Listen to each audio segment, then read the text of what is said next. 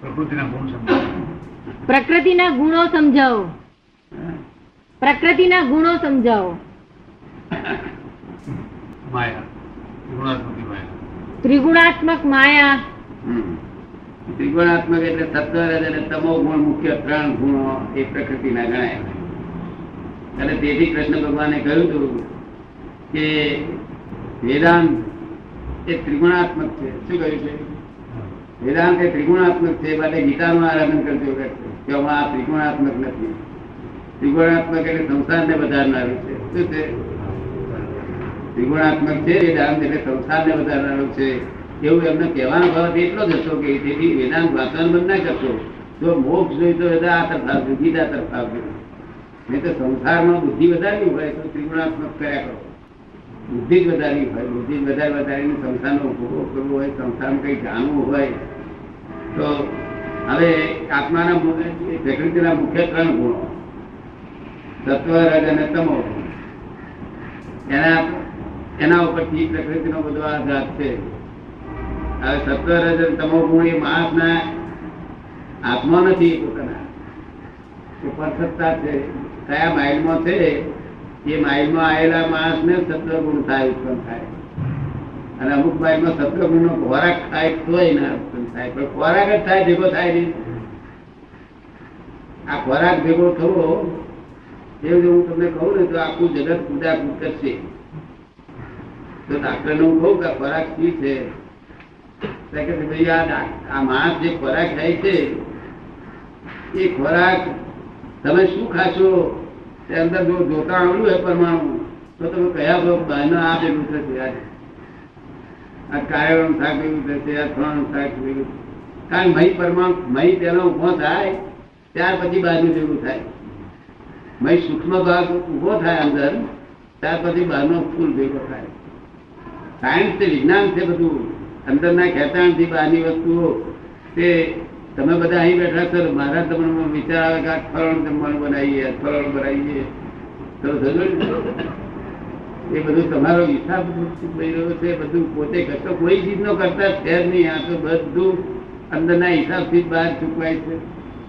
તો એટલે માણસ મમ્મી એમ થાય કે હું અમુક ખોરાક લઉં, આ દૂધ વધારે લઉં ફલાણું લઉં.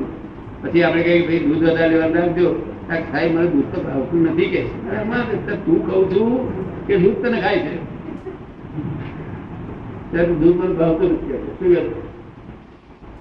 પછી આપણે કહીએ કે દાળનું જરા એ ખાધી આ મને બહુ ઓછી ખાધા છે, મને હસતી નથી બધો ઇગોઇઝમ છે, શબ્દ માત્ર ઇગોઇઝમ, જેટલા શબ્દો આ દુનિયામાં છે બધા માત્ર ઇગોઇઝમ છે. ફક્ત તીર્થંકરોના શબ્દ ઇગોઇઝમ નથી. તીર્થંકરોના શબ્દ ઇગોઇઝમ નથી.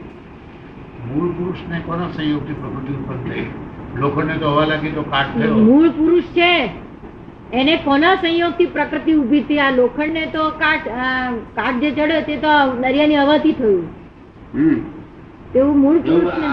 આ જળ ભેગું થયું જળ. મૂળ પુરુષ આત્મા છે. એટલે એમનું કે જયારે પહેલી પ્રકૃતિ ઉત્પન્ન થઈ. એવું છે ને. કે આ જગતમાં આદિ જેવી ચીજ જ નથી. અંત જેવી ચીજ જ નથી. તો લોકો આદિ એ બુદ્ધિથી પૂછપુછ કરે છે કે આની આદિ ક્યારે? કારણ પોતાની આદિ છે ને એટલે એમ સમજે કે આદિ હોવી જોઈએ. અને આદિ જેવી શબ્દ જ નથી અંતે જેવો શબ્દ નથી. એક જ ફક્ત આદિ એમ છે કે આ સંસ્થાનો પ્રવાહ અનાદિનો છે પણ અંત વાળો છે. શું કે છે? કઈ અપેક્ષા એ અંત વાળો છે? કે જો એને આ પ્રવાહમાં મિથ્યાત્વ એટલે ભ્રાંતિમાં રહ્યો રહ્યો થકો આવ્યા કર્યા છે, પણ જો જ્ઞાની પુરુષ એને મળી જાય, તો એને એ ભ્રાંતિનું ત્યાં આગળ અંત આવે છે. અનાદિથી ભ્રાંતિ ચાલુ આવી છે, તેનો અંત આવે છે એ ભ્રાંતિનો. અને સમ્યક્તનો ઉદય થાય છે, આદિ થાય છે, સ આદિ. તે સમ્યક્ત ક્યાં સુધી રહેવાનું? જ્યાં સુધી એનું કેવળ જ્ઞાન ન થાય, અને મોક્ષ ના થાય, તો સુધી એનો અંત ના થાય. એટલે આ આ સાદી અને શાંત અંત. અને પછી ત્યાં મોક્ષમાં પછી શાંતમાં અને અનાદિ. શાંતથી અનાદિ. એ બંગો આ વચલો બંગો સાદી અને શાંત. અને આ હર્ષ બંગો અનાદિ અને શાંત. અનાદિ શાંત. મૂળ છે આદિ જેવી વસ્તુ જાય જગતમાં તેની અંત જેવી વસ્તુ છે એનો કલ્પનાઓ કર્યાનો પાર નથી આવે આદિ જગતના રચનારનો વિચાર કરવો એ બી ભ્રાંતિ છે આ જગતના રચનારની જગતના રચનારનો વિચાર કરવો એ પણ એક ભ્રાંતિ જ છે ને. એ ભ્રાંતિ જ છે એ તો બુદ્ધિ એને બ- બુદ્ધિ એને ગલાવડાવે તો આ ને કશું જગત નો કરો, બીજે રચના નો કઈ વિચાર નહીં આવતો કારણ બુદ્ધિ ઉત્પન્ન થઈ નથી, બુદ્ધિ વિકાસ પામી નથી. કશું જ નહીં આવતું બુદ્ધિ વિકાસ પામી અંગ્રેજો નહીં બધાને, અંગ્રેજો નહીં બધાને.